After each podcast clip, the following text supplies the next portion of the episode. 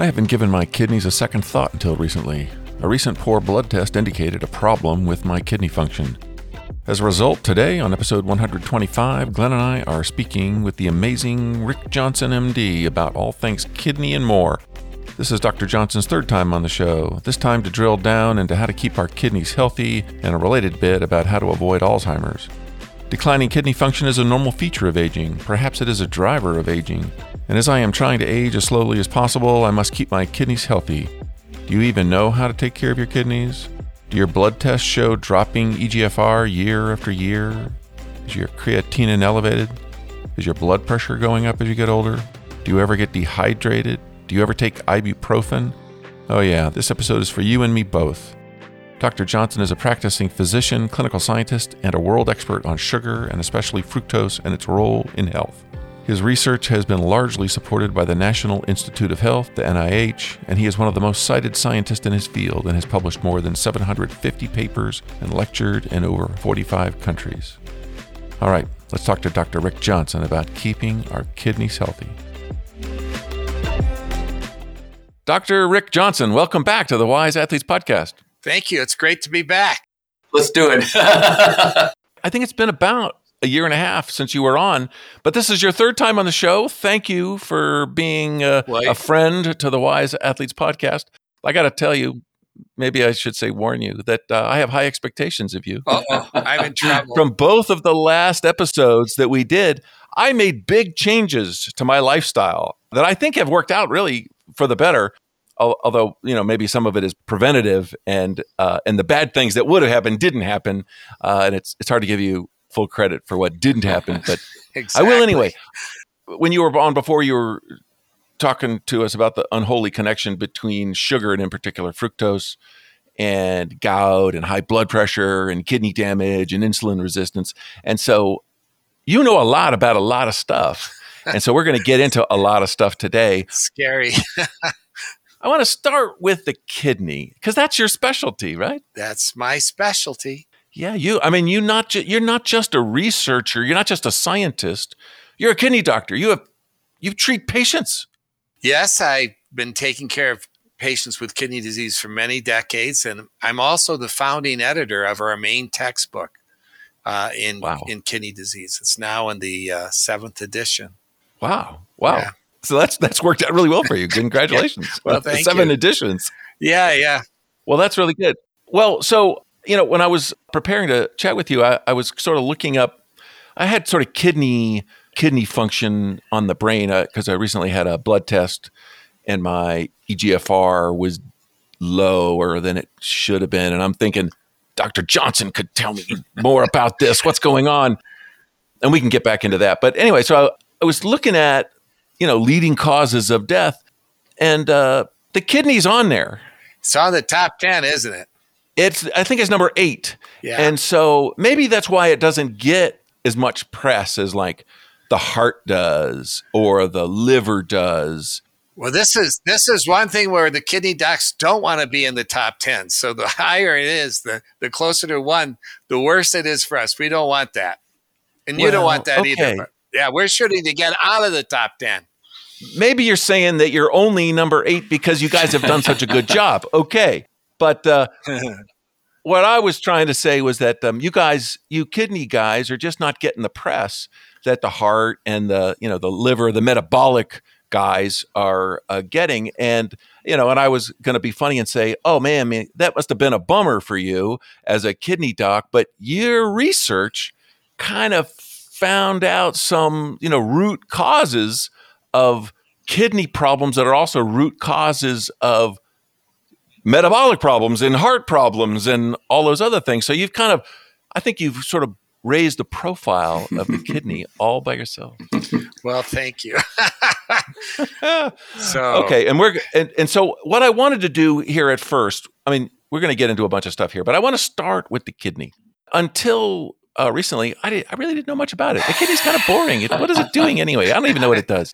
And so, okay, um, well, let's you know, let's have a brief brief story yeah. about the kidneys. And I've got two, and so if something goes wrong, I'm covered. What's the big deal? Well, that's it is good to have two kidneys because you can give one away, and that's why uh, kidney transplant is such a powerful thing because you can live with one kidney. So the first thing to know is that um, yeah. you know it's great that we have two kidneys. It gives us more versatility, and yeah. um, and we can help others.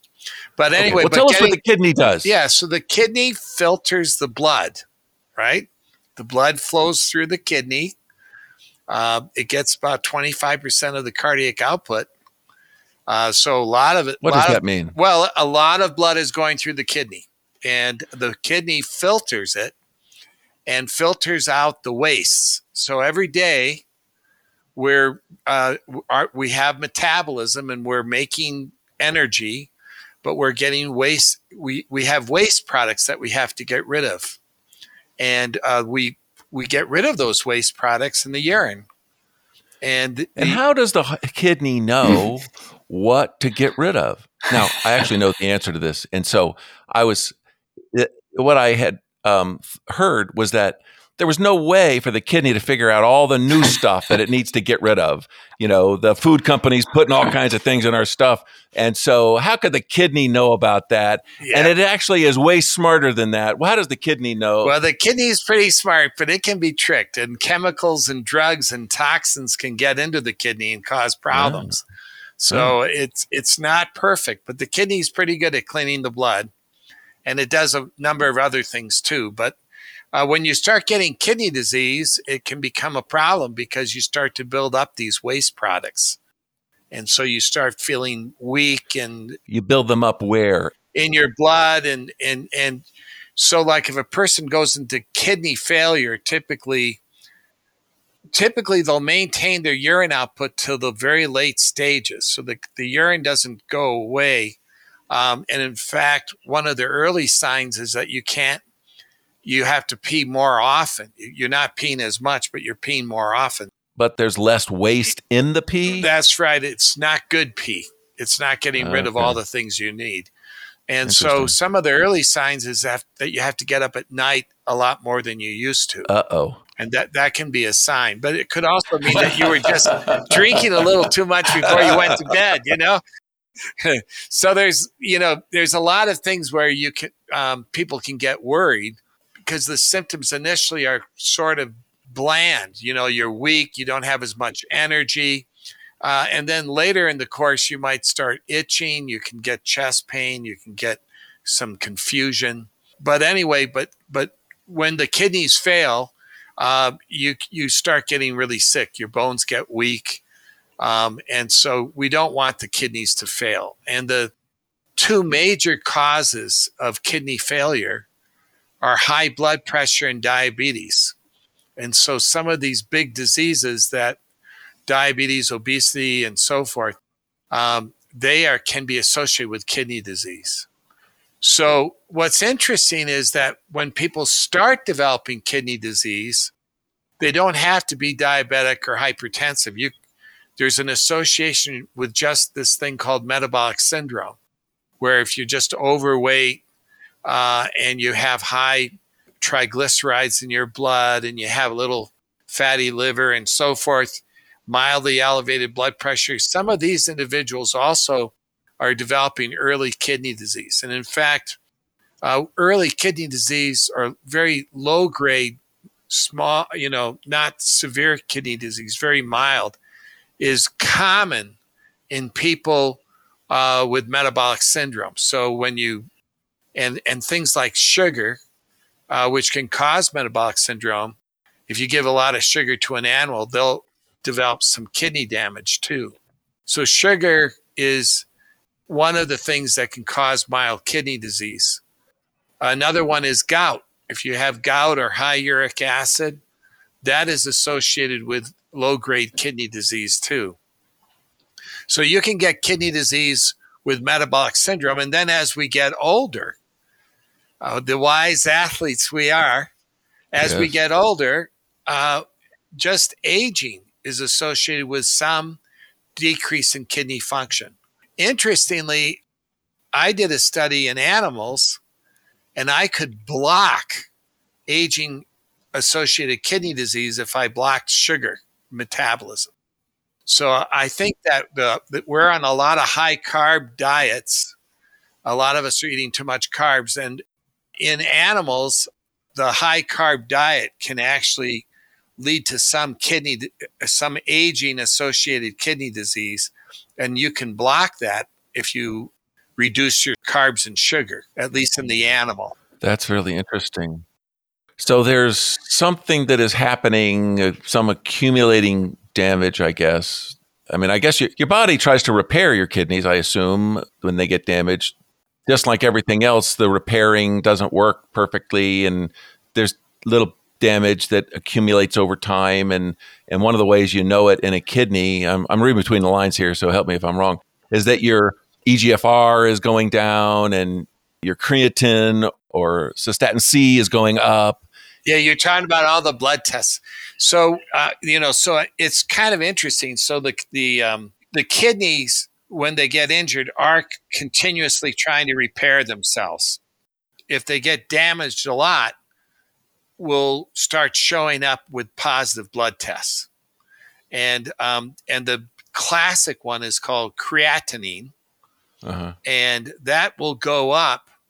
When it goes up, it's bad, yeah. and it means that your kidney function is declining. Is that one of the things? Is that one of the waste products that's not getting filtered out enough? It is a product that's a waste product from muscle that we do get rid of every day. Uh, and so it does build up when the kidneys start to not work as well.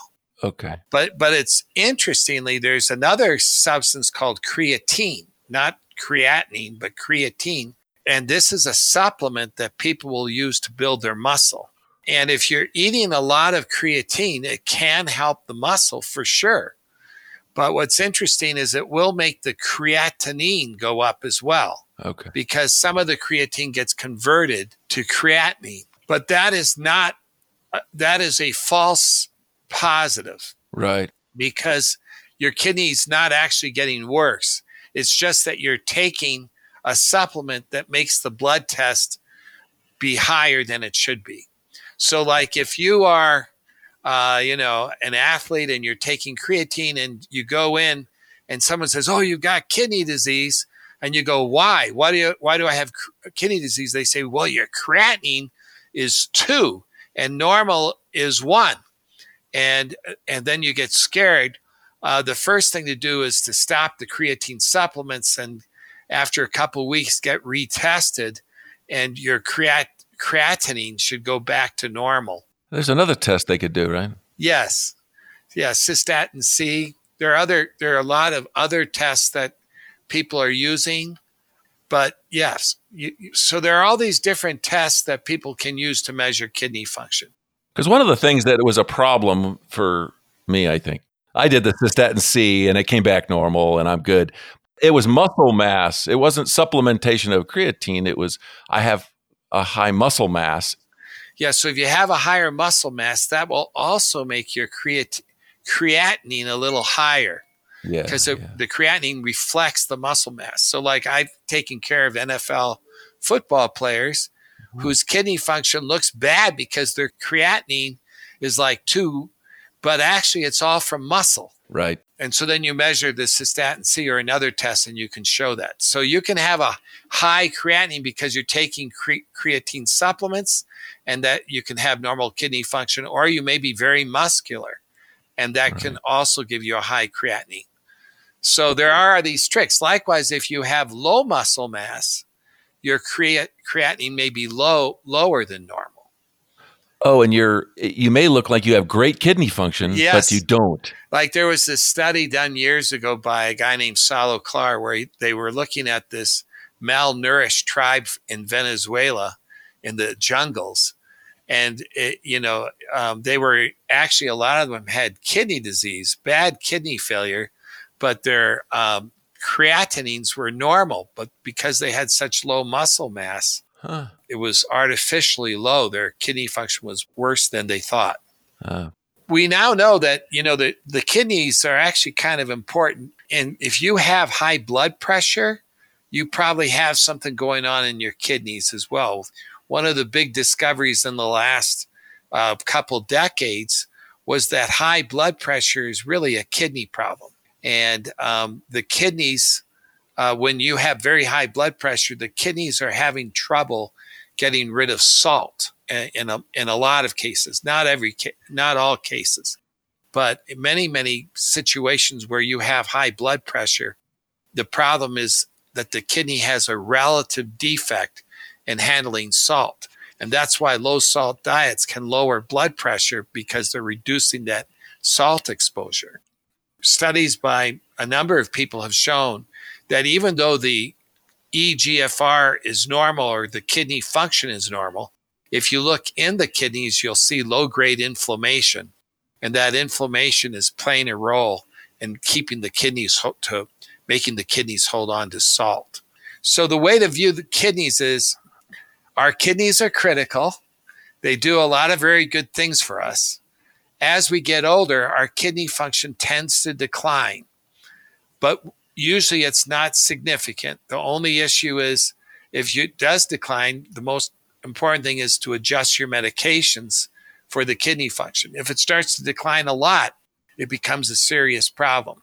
And and that's, you know, when the kidney doctors jump in there and there are medications we can give to help slow the kidney from getting worse. And there's medications that sometimes there's there's different kinds of kidney disease and some require special treatments and so forth. But the most common causes of kidney disease are diabetes and high blood pressure.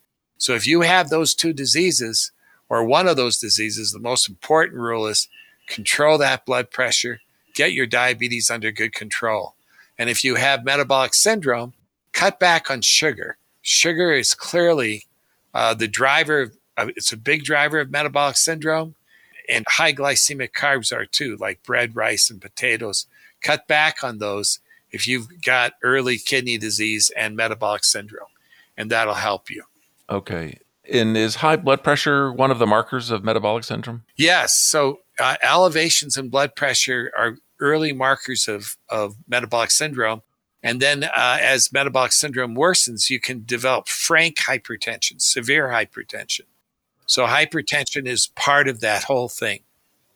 And we're going to get into some of that detail. But I wanted to talk about the kidney a little bit more and yeah. just find out if you know if I've got my blood my blood pressure's going up and it is probably related to my kidney function and maybe my kidney markers are getting worse.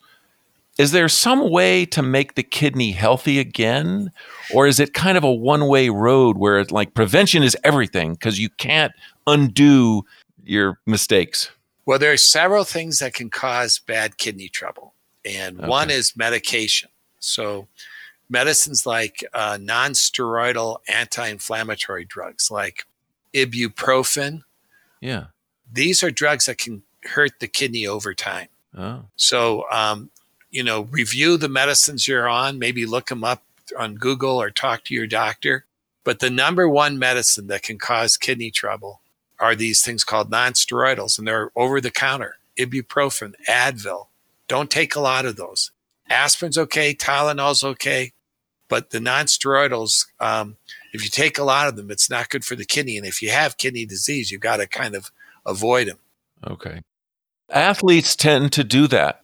I mean, there was a time in my life when I took a lot of them, and I hope I. I took care of an NFL football player, and they would have these buckets where the people would just grab some of these NSAIDs yeah. and take them, and he got into trouble from that. A second medicine our proton pump inhibitors like omeprazole yeah. and some of those over the counter, they can rarely cause kidney disease. So if you get developing kidney disease, stop that medicine if you can't Talk to your doctor about it. Those are the medicines. Oh, we're talking about the athlete here. Yes. And so NSAIDs is clearly a part of the athletic world. I think that dehydration is a is an issue as well as I mean people don't are not only just getting dehydrated, they're trying to hydrate with a lot of electrolytes. So, uh, talk about all of that.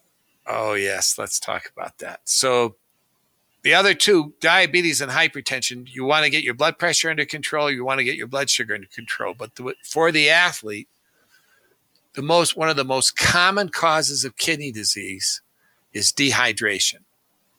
And mm-hmm. it's true for everybody, but it's especially true for people working outside for people who are athletes, marathon runners, et cetera, et cetera. Um, and so dehydration can injure the kidney. And we actually showed that you can get both uh, acute injury to the kidney as well as chronic damage to the kidney with repeated heat stress and dehydration. And in fact, there's a kidney disease that's emerged in Central America in the sugarcane workers.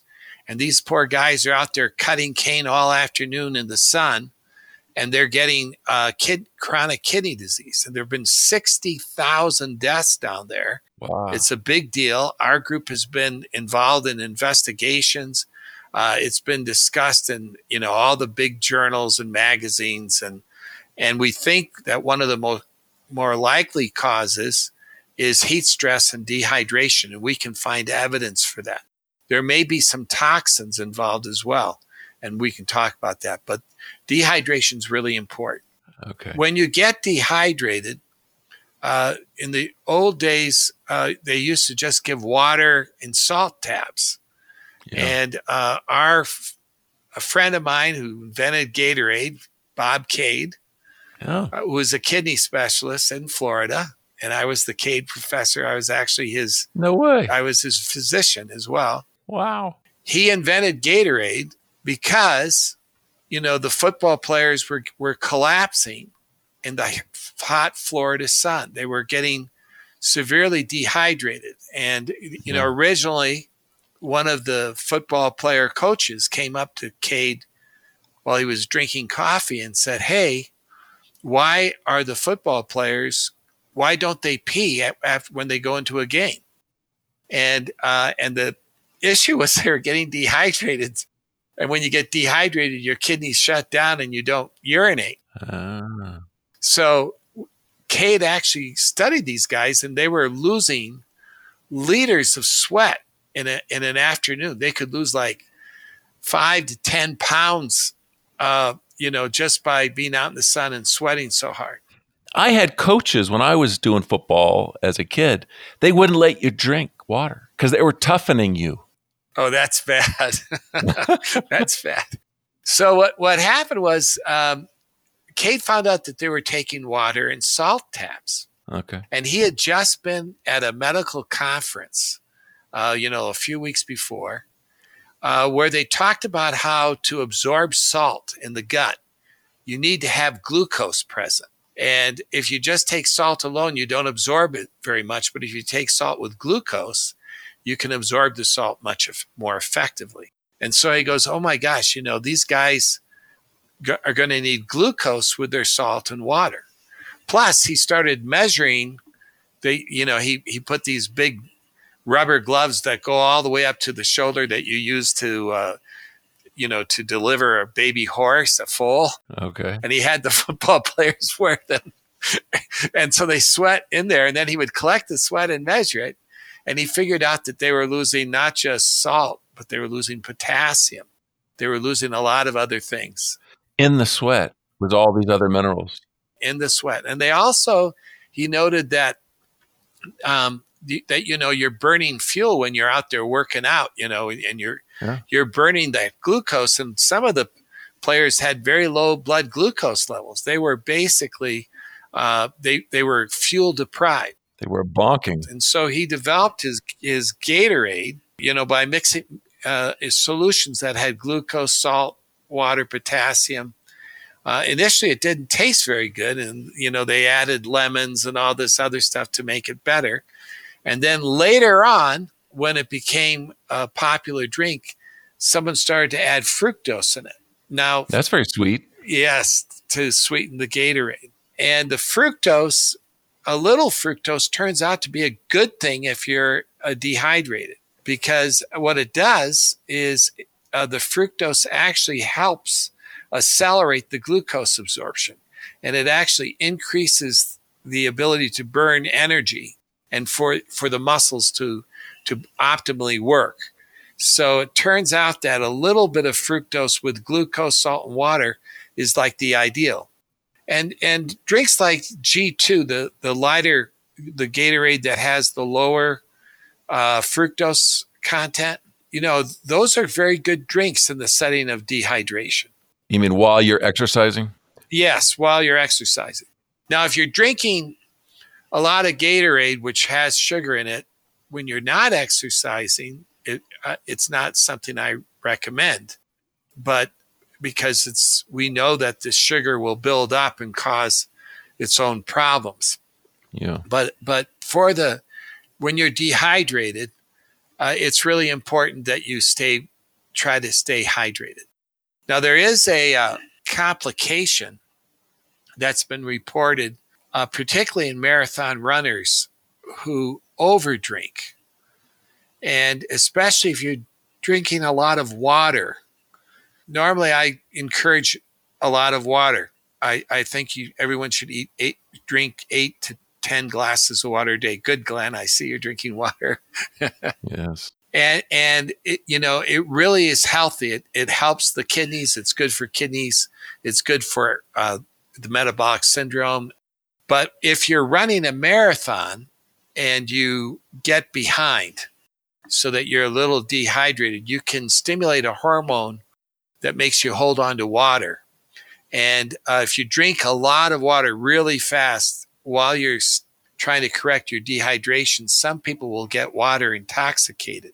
And there have been a few deaths. In, like there was a death in the Boston Marathon, I think probably 15 years ago, that was related to to drinking too much water. What is happening in the body when you have too much water? It's called hyponatremia. And your blood has a certain salt concentration. And normally, when you get dehydrated, you lose more water than salt. So your salt concentration is high. And if you drink water, you're supposed to bring it back down to normal. But in marathon runners in particular, uh, if they get behind, they can drink so much water that instead of taking it back to normal, it goes from high to suddenly low. And if it drops too low, it makes the head, the brain swell, Oh. And that's not good because um, what happens is you end up having coma or convulsions, seizures. So the water is being absorbed out of the blood into the tissues, and so the brain swells. Yeah. Okay, let's avoid that. Yeah, exactly. So, anyway, so uh, dehydration is a major uh, issue. And day to day, I recommend everyone to drink eight to 10 glasses of water. And uh, we know that it it's good to keep for the kidneys, but it's also good at uh, we we can even show that it can help reduce fat in animals. Drinking water? Yeah, it's sort of an interesting story. Let me I'll tell you the story. Okay. So f- fat is an energy source, and animals will become fat to like survive during winter. So like your bear will become fat in the winter and then it will hibernate while it's hibernating, it doesn't eat or drink and it lives off its fat. And the, so the fat is sort of like a stored calories. It's like stored calories. So when we eat, ca- we eat food, we're getting calories for energy. But if we get into a situation where uh, there's no food, then we have yeah. to burn fat. So if you fast, for example, you're going to start burning the fat. And the burning of the fat is to provide the, the energy you need to survive when there's no food around. Well, interesting, when you burn fat, you also make water. Hmm. And this is really interesting. It's called metabolic water. So, fat turns out to be not only a source of calories, but a source of water. Hmm. And a lot of animals use fat as a water source. So, for example, just like a camel. Yeah, like the camel, it has a hump of fat on its back, which it can use to break down to provide calories or water if it needs it. And a lot of desert animals will have fat in their tails or on the hump. Uh, they don't want it on the body because then it will insulate and make them overheat, right? Right. So they have to have it uh, ectopic fat. So it's like on the hump or in the on the neck or in the tail. Like there's a, a little jerboa, which is like a little mouse and has a big fat tail that it uses it can use as a water source. And lemurs, you know, there are these lemurs in Madagascar, and some of them hibernate. It's not true hibernation, it's called estivation. It's the same thing, but it's in the heat. And what happens is when it gets really hot and the and everything dries up, there's no water around. And they actually store the fat, go into a hollow in a tree, and then they'll burn the fat to provide not just calories, but water. While they wait out the heat? Yeah, yeah, where they weigh out. And when the bear is hibernating, it's getting water from the fat. So it turns out that when you get mildly dehydrated, not severely dehydrated, if you get mildly dehydrated, it actually stimulates processes to make you fat. Ah. The body wants to try to get a little fat if you get mildly dehydrated. So if you're chronically getting dehydrated a little bit every day. Yeah, if you're severely dehydrated, you're going to get nauseated, you're going to curl up and and and you'll probably burn some fat for water, but that's not the way to burn fat because you don't want to get severely dehydrated. And you hurt your kidneys. Right. But if you get mildly dehydrated, you turn on the production of fat.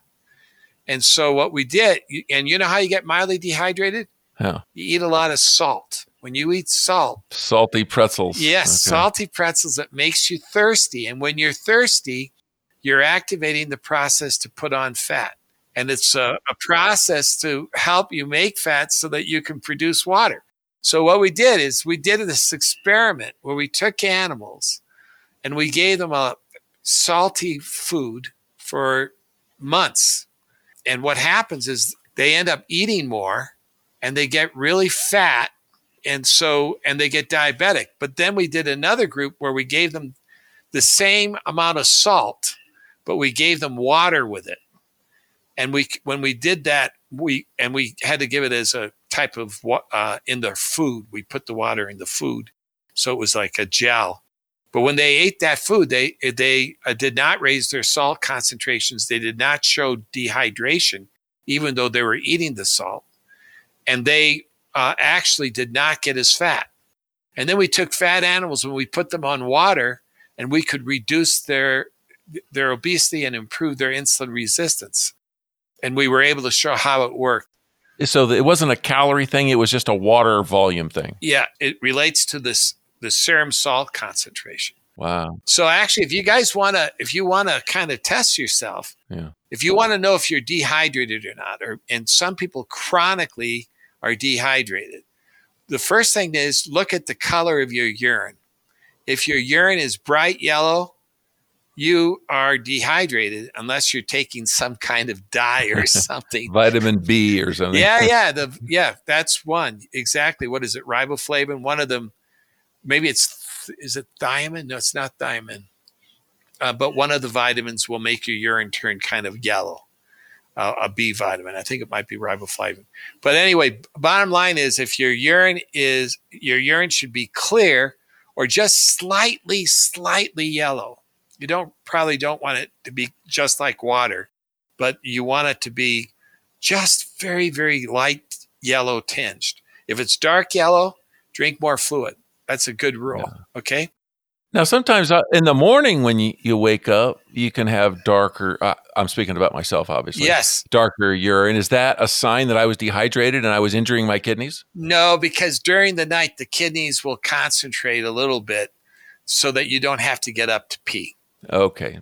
Yeah. But during the day, you clearly want to try to keep that urine nice and light. Great. Yeah.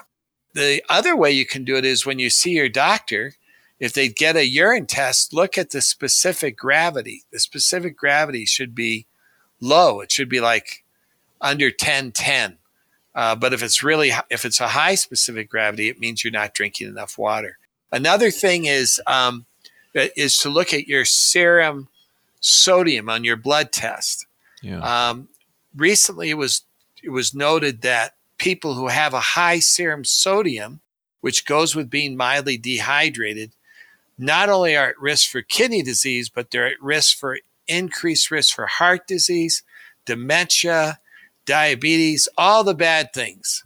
So people who are not drinking enough water can get into trouble. And if you look at your serum sodium, it can even be in the upper normal range and you're you're you're it's not good. So the normal serum sodium goes from like 136 to 144 and uh, if, if your number is around 138 to 140 141 you're in the good group. You'd like it to be like 140, 1, 139, 138, maybe 141. If you're between 142 and 144, even though it's normal, you're at increased risk for developing all these complications and bad diseases. This was just came out from the National Institute of Health. It's not my work.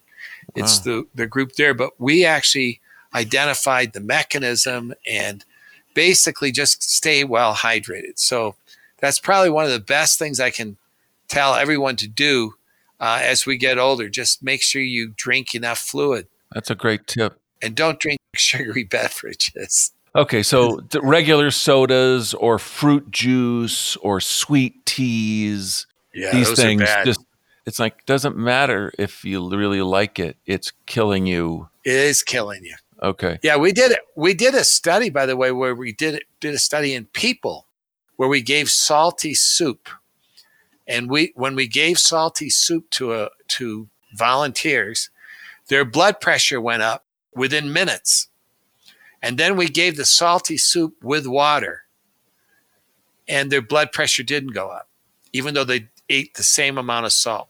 Wow. So the problem of salt is that it raises your the concentration of salt in your blood. That triggers this high blood pressure. It also makes you triggers this thing to become fat, and it uh, it's sort of like a type of dehydration.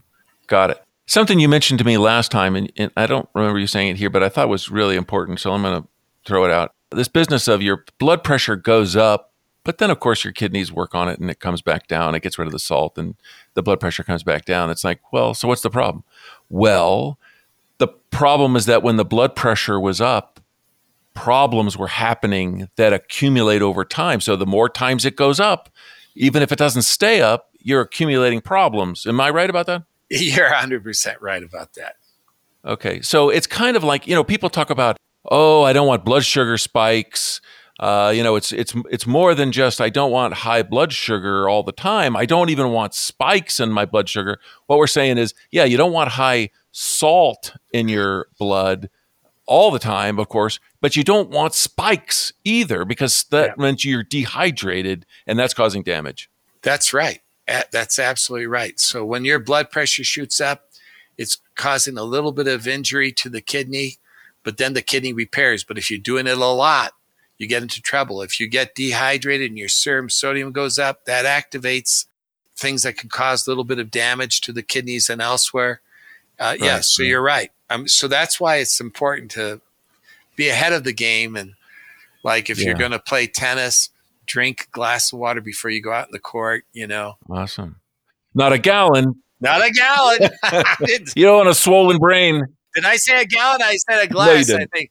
no, no. I was just saying, but not a. Don't drink a gallon of it. I actually one time was was out uh, doing a climb and and I can't remember what happened, but some catastrophe happened and we ran out of water. And oh, yeah. so we're coming back, me and my buddy Brian, and we're just dying. We've been out of water for like seven hours and yeah, we're just dying. We could barely make it. And I said, I'm drinking a gallon of water.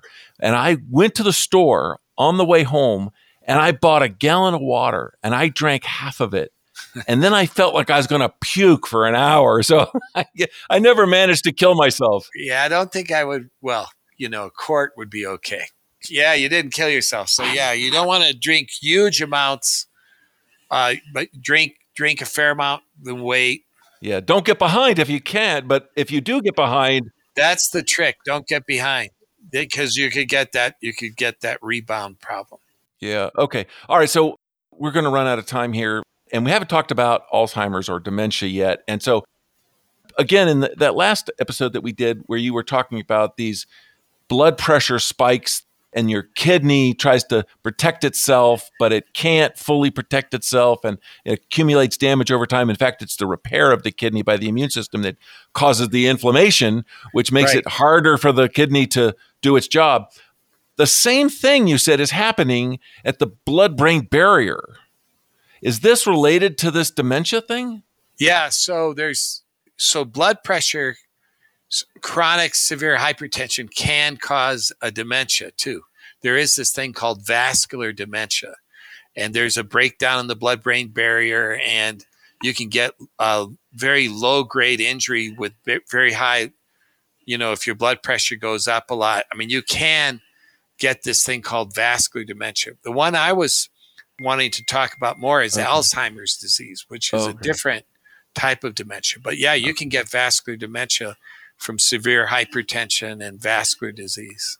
Okay, so tell us about this other way that you know about that contributes to the development of Alzheimer's. Yeah, so just very briefly, you know, Alzheimer's is now becoming one of the most common causes of death.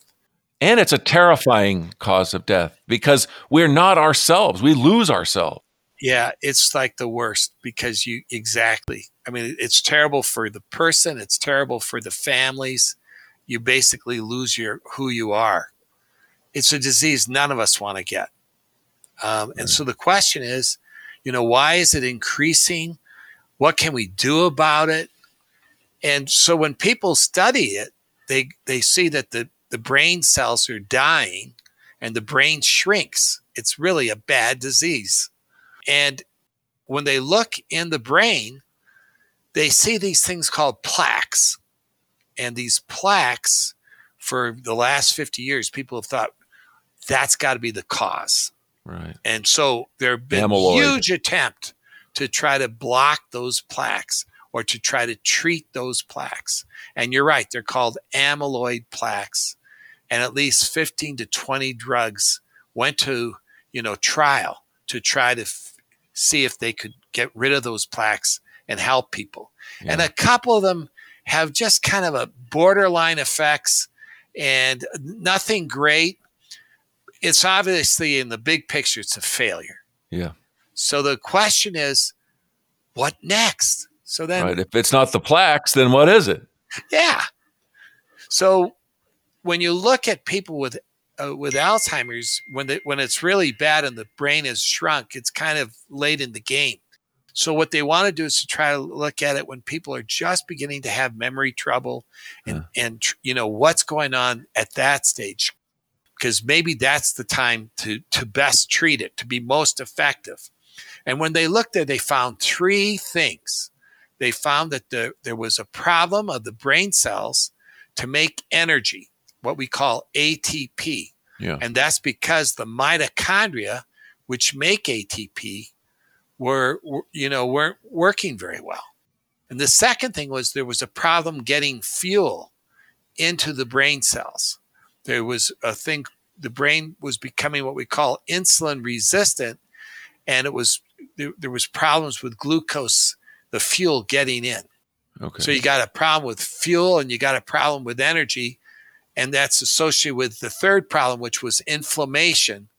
And that triad seems to be what is a, developing in the brains before people get the frank dementia. So then hmm. the question is okay, well, that's great. What are we going to do? So a lot of people are trying to treat the insulin resistance, people giving intranasal insulin. There's people trying to improve the mitochondria and block inflammation. There are all these trials, but no one is really looking at the direct cause. And so this last year, our group, along with David Perlmutter, who you probably know, a very famous neurologist, sure. Dale Bredesen, a, a, very famous neurologist who's been one of the first to reverse Alzheimer's. Hmm. We got together and, and we, we looked at the evidence that sugar might be involved in, in Alzheimer's. And what we found was this we found first that sugar intake as well as intake of high glycemic carbs like rice, potatoes, I mean, uh, the high carb diets are mm. associated with increased risk for Alzheimer's. So we knew that. So, like people who eat those kinds of diets tend to have higher incidence. You're right. It doesn't mean you shouldn't ever eat sugar, but if you're eating sugar every day, you're going into the high risk group. Okay. okay. You okay. don't want to do it. If you drink two soft drinks a day, the chances your brain's going to shrink is higher than if you don't. Okay. That's yeah.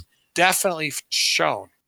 Then the second problem is if you give soft drinks to rats, they can't get through a maze after about two weeks. They, they, they, they have trouble cognitively that you can actually test rats, you know, mental function by seeing how long it takes them to get through a maze. Normally a rat will take a long time, but the second time it will get through a little faster, and the third time it will get faster, and it, it learns. It can learn. But if you give it sugar, that learning's gone. It, wow. It's going to be the same. It's going to take that same long time every time. Hmm. And so that, and then if you look in the brains of a rat that's been fed sugar, you find three things. You find that low energy, you find that inflammation, and you find that insulin resistance. The same three things. And then our group, you know, has shown that it's the fructose component of sugar that, that does this. And you can make fructose, you can make fructose in your body from glycemic carbs like bread, rice. And when your blood glucose goes up, you start making fructose. So with these spikes that we were talking about earlier, your body will get rid of some of it by converting it? Yes. So when you eat a pizza or a hamburger, especially the bun, okay? And your your blood glucose is sitting there at 100, which is beautiful, and 1 hour after you eat it, your blood glucose is 160. If you carry like a continuous glucose monitor, you yeah. can see that. And that can happen in a normal person who eats a big meal with pizza and bun, uh, hamburger and French fries. Suddenly, your glucose goes up to 150, and you are making fructose in the brain. And hmm. that fructose in the brain turns out to be what causes those three things. We believe we have good evidence for it.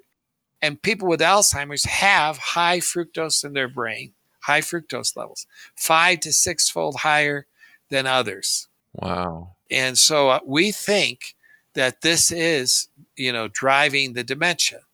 Um, and so what I would recommend, it, you know, as we get older and you're worried about, you know, what's coming and you do not want to get dementia, just cut back the sugar, cut down on the soft drinks and cut down on, on the high glycemic carbs. There's four big ones, right? There's bread, rice, potatoes, and cereal. Those are the big four. Pasta a little bit, you know, but but the big four are bread, rice, potatoes, and cereal. And if you put salt on it, it makes it it makes it faster. Makes it worse. It's, yes, it stimulates it. So like salty crackers. Yeah, if you put uh, if you have a plain baked potato, which tastes good, but it tastes much better with salt. Beware, the salt will speed the production of fructose. It's better to try not to salt those wow. those things. Like I mean, if you could eat French fries without salt, but it's very hard. But eh, yeah, but even there, you're gonna. It's still not good. It's just the salt makes it worse. So, uh, bottom line is, uh, I think Alzheimer's should be preventable, and uh, stay hydrated. Don't eat so much salt. Don't eat much sugar try to reduce your carbs to some extent. Still eat a cake on your birthday, you know, that's okay. Still eat, uh, you know, some bread every day, but just try to don't eat it by itself. Uh, you know, if you if you eat the bread in the beginning of the meal, the glucose is going to go up. If you're going to eat a slice of bread, eat it in the middle of the meal so that the food, other food, will slow the absorption of the bread, so that you the glucose won't go so high. I see. So get some fiber and some fats and maybe proteins before yeah. the really uh, high glycemic index carbs. Yeah. Okay. You know, the one thing that we haven't talked much about, but since we're given a sort of a laundry list of things to do to stay healthy and, and really not just for the kidney, but not even just metabolic health, but brain health, even we haven't talked about uh, how to keep uric acid down. Uric acid seems like a bad player. Uh, I think maybe there's some dispute about whether it's just a marker of bad things, and I think you think that it's actually a causal agent. Yeah, I mean, I, we have very good evidence that it's that it can be causal. I mean, we have tons of, of data on it, but there are there is a controversy about it. But I I think that the uh, if you any you want to uh, you can go to my website and you know can look at some of the papers and yeah. talks that I've given on it. But yeah, uric acid uh, is a problem, and people with gout have a high frequency of of high blood pressure and obesity and diabetes. And we think that the uric acid is contributing to that. So I keeping your uric acid down is a good move. There's some simple things that can do it. Yeah. Um, you know, one of them is to stay well hydrated. Drinking water can lower uric acid. That's a, you know an easy one, right? Yeah. Vitamin C is a vitamin that actually lowers uric acid. Awesome. It's quite effective. 500 milligrams a day. It's healthy and okay. So not mega doses, but just some every right, day. 500 milligrams a day. You or maybe a gram, but don't go over that. Okay. Um, and then uh, there's there's supplements. There's this one that uh, David Perlmutter sells called uh, quercetin. Uh-huh. That that actually can lower uric acid fairly well. Yeah. Another one uh, is you know look at the medications that you're on. Um, certain medications uh, can raise uric acid, like thiazide diuretics. Um, mm. And you know, so if you're on a diuretic, talk to your doctor. Maybe he can give you a different medicine, and that can keep your uric acid lower. Uh, there, there, are these new drugs called SGLT2 inhibitors sure. that are being used to treat all kinds of diseases like diabetes and so forth. Yeah. And they help lower uric acid. So that's another one. Awesome. Well, what about purines? You didn't mention those this time. Yeah, yeah. I'll, I'll get there. I was just going to say this study came out where they looked at people at age 60 uh-huh. and they uh-huh. made a prediction of who was going to make it to 100. And, and then they followed it up 40 years later. So they actually were able to look at age 60. What's your risk? Um, uh, what's your likelihood you're going to make it to 100? And guess what? One of the best markers was a low uric acid is associated with living to 100. So keep that in mind. That's in a normal blood panel, isn't it? Yeah. Well, not in everyone's. It used to be, but it's not in everyone. You probably have to request it. Okay. And then there's certain foods that raise uric acid. And the, the big ones, of course, are sugar sugar and fructose, that fruit juice, you know. Natural fruits are great. We've probably talked about this before. Natural yeah. fruits don't have much fructose. They have vitamin C. They have all these other things that are fiber, good, right? Yeah, yeah, fiber. But but but a lot of uh, you know fruit juice that's concentrated fructose that raises uric acid. Alcohol okay. raises uric Ooh. acid, especially beer. Beer is really bad at raising uric acid. So if you can cut back on beer, uh, and then certain foods that we call them purine rich foods, but there aren't that many that really raise uric acid big time. The big ones are things like um, like shellfish, which we love, like shrimp and crab and lobster. Thankfully, they're so expensive. We, none of us can eat can eat it all the time. But if you did, you'd get into trouble. And uh, um, and certain, you know, um, what about sardines? Fat, fatty, yeah, sardines can do it. Fatty red meats can do it a little bit. I know that there's a big, you know, the carn in general carnivore diets are pretty healthy, um, but uh, you know, uh, a lot of red meat and uh, processed meats, uh, you know, can raise gravy. uric acid. Yeah, gravy, bacon. yeah, all the good stuff. All the good stuff. That's what Mark Twain said. You, if you want to get healthy, just don't eat anything that you like. That's like, good. it tastes good. It tastes good. If it tastes good, you got to spit it out. That's what Jack said. well, uh, the sucks, truth, the truth of the matter is that you learn to like what you're eating. So if you eat healthy after a while, that's what you'll like. Yeah, that's some truth to that. Although if you just gave me a plain cracker with nothing on it, I probably would would be bored to death It probably wouldn't yeah. be good for me either. Yeah. yeah. I don't know what to say about the plain cracker, but I, I'll tell you that I, as a kid, I hated vegetables, and now I love vegetables. Yeah. And and why, how did that happen? Well, because I started eating them because I knew that they were good for me. Well, how did I know that? My mom told me that. So, uh, turned out she was right. But I kept eating them because I wanted to, you know, please my mom, and I wanted to be a healthy person. And now I love them. So I'm telling you, that is how it works. Uh, why I don't I don't know, but that's that's how it works. Go ahead. I was just going to say that when I was young, I worked out on a farm one weekend and was so hungry, and I worked all day, and they I hated sauerkraut, and the and I sat down and they, I asked for doubles of everything and I had this big plate of food. I was about to eat it. And this woman comes out and says, you must like sauerkraut. I go, no, please, no, please. And she poured it all over the food. I couldn't, I couldn't eat it. And I still don't like sauerkraut, but oh. I do oh. like a lot of vegetables. But yeah, don't don't feed me sauerkraut. We're going to run out of time here, Dr. Johnson. Uh, let's let's just kind of run through the books that you've written, uh, which are amazing. Tell us about your books. Yeah, so my most recent book is Nature Wants Us to Be Fat, and that kind of gives an update of what's been going, you know, of our research on what drives obesity, and uh, and it turns out that you know there's a a lot of things that are good and good foods and bad foods, of course. But it, yeah, this book kind of talks about our work uh, research that kind of linked fructose as being the, the main driver of obesity and metabolic syndrome. And it's not just the fructose we eat, but the fact that our bodies can make it. So that that's the most recent book. Uh, the Fat Switch was one that was before that.